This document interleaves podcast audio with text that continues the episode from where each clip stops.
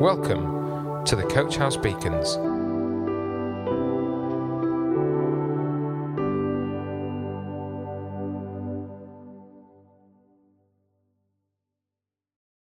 It's good to listen to yourself, and it's good to listen to yourself think. I try to regularly.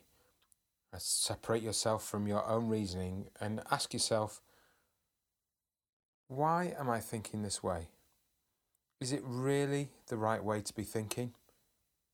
My name's Jamie, and welcome to this Coach House Beacon. Just have a quick read from Psalm 42. It says this Why are you down in the dumps, dear soul? Why are you crying the blues? Fix my eyes on God, soon I'll be praising again. He's put a smile on my face, He's my God. When my soul is in the dumps, I rehearse everything I know of you. This passage raises an important question for me and for each one of us. Why are you down in the dumps? Take a moment with me to think about it and answer this question. The Bible tells us think of all the hostility he endured from sinful people. Then you won't become weary and give up. After all, you have not yet given your lives in your struggle against sin from Hebrews 12:3. Don't let discouragement settle down inside of you. This is an incredibly hard lesson for me to learn.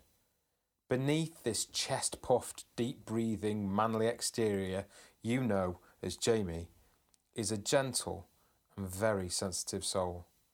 One that takes a lot of things, and actually almost everything, to heart.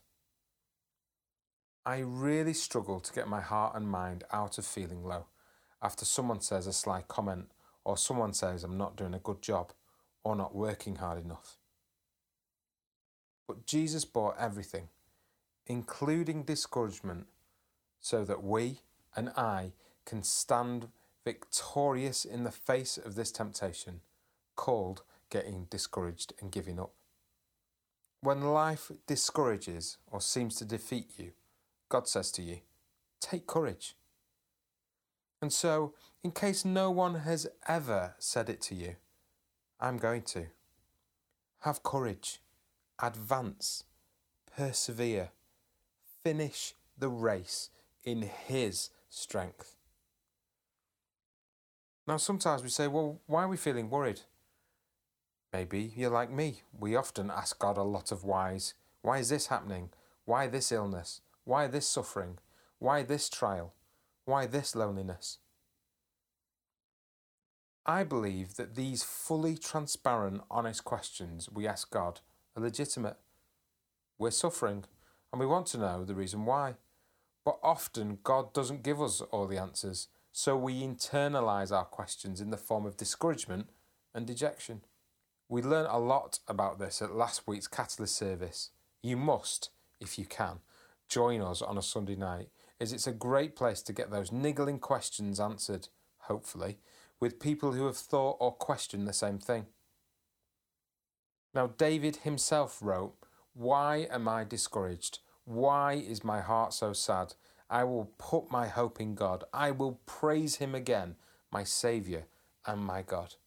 That's from Psalm 43. When the soul is cast down and sad, this internal discouragement leads to external consequences, grievances, and complaints like, I'm not happy, my life is miserable, what good is living anyway? But remember this the problem doesn't disappear when you complain.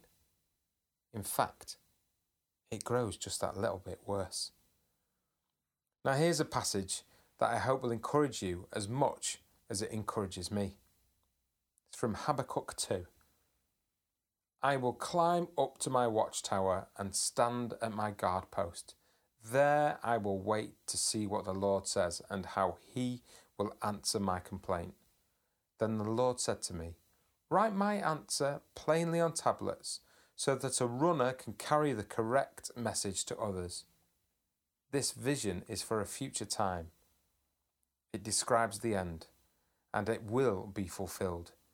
If it seems slow in coming, wait patiently, for it will surely take place. It will not be delayed. Now, taking a look at your life today, what are you placing your hope in? Whom or what do you rely on to respond to your needs? Is it yourself? Is it your spouse? Is it your bank account? Is it your boss? I don't know your situation, but I am certain of one thing, and it always takes me time to remember this. Every time, it's better to hope in God. He knows how to reward those who rely on Him. Here's what the Bible tells us And it is impossible to please God without faith. Anyone who wants to come to him must believe that God exists and that he rewards those who sincerely seek him. That's in Hebrews 11:6. He can provide for all our needs, absolutely all. His heavenly account has an unlimited supply. Today, you can hope in him more than in anything or anyone else.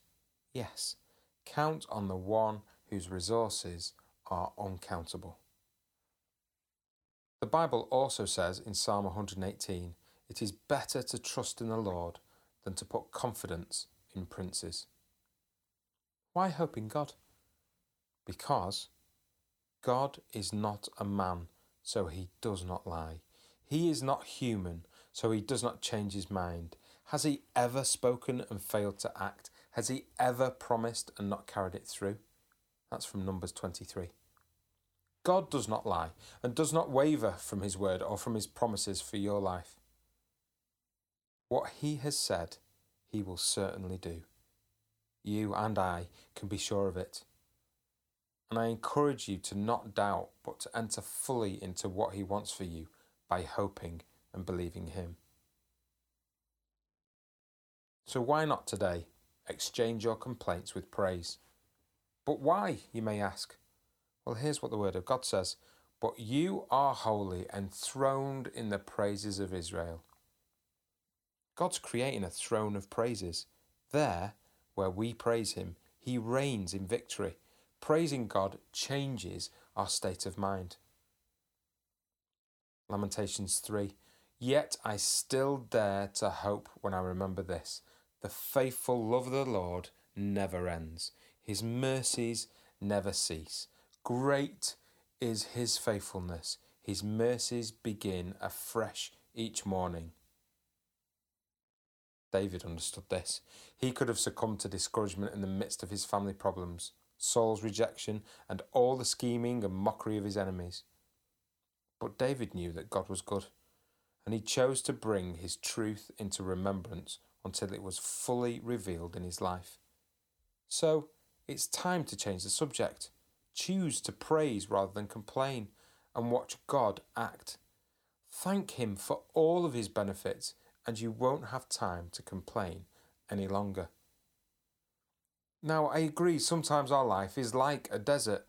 We find ourselves caught between two sand dunes, no provision in sight, with a problem that threatens to burn us unless we can find shade. But the good news is that God makes a river in the desert. Then the angel showed me the water of life, crystal bright. It showed from the throne of God and the Lamb. Right down the middle of the street, the tree of life was planted on each side of the river, producing 12 kinds of fruit, a ripe fruit for each month. The leaves of the tree are for healing the nations. That's Revelation 22. Let the river of God flow over you wave after wave, deep unto deep, and let it wash away all sources of discouragement. God's wave is more powerful than any wave of discouragement. And remember that compared to God's greatness, anything that oppresses us is tiny. You don't need to be discouraged any longer. The Lord is here. Let his waves of love pass over you. Let's pray. Lord, in the midst of all the waves crashing down on me, like discouragement, worry, injustice, We choose to turn towards you. We choose to cry out to you rather than complain. We turn our gaze upon you to receive a fresh and powerful wave of encouragement, healing, restoration, and forgiveness. We praise your name, Lord. Thank you for never letting us fall. We love you in your name. Amen. Coach House Beacons, the Coach House Church Daily Devotional. To find out more, join us on Facebook, Instagram, or on our website at www.coachhousechurch.org.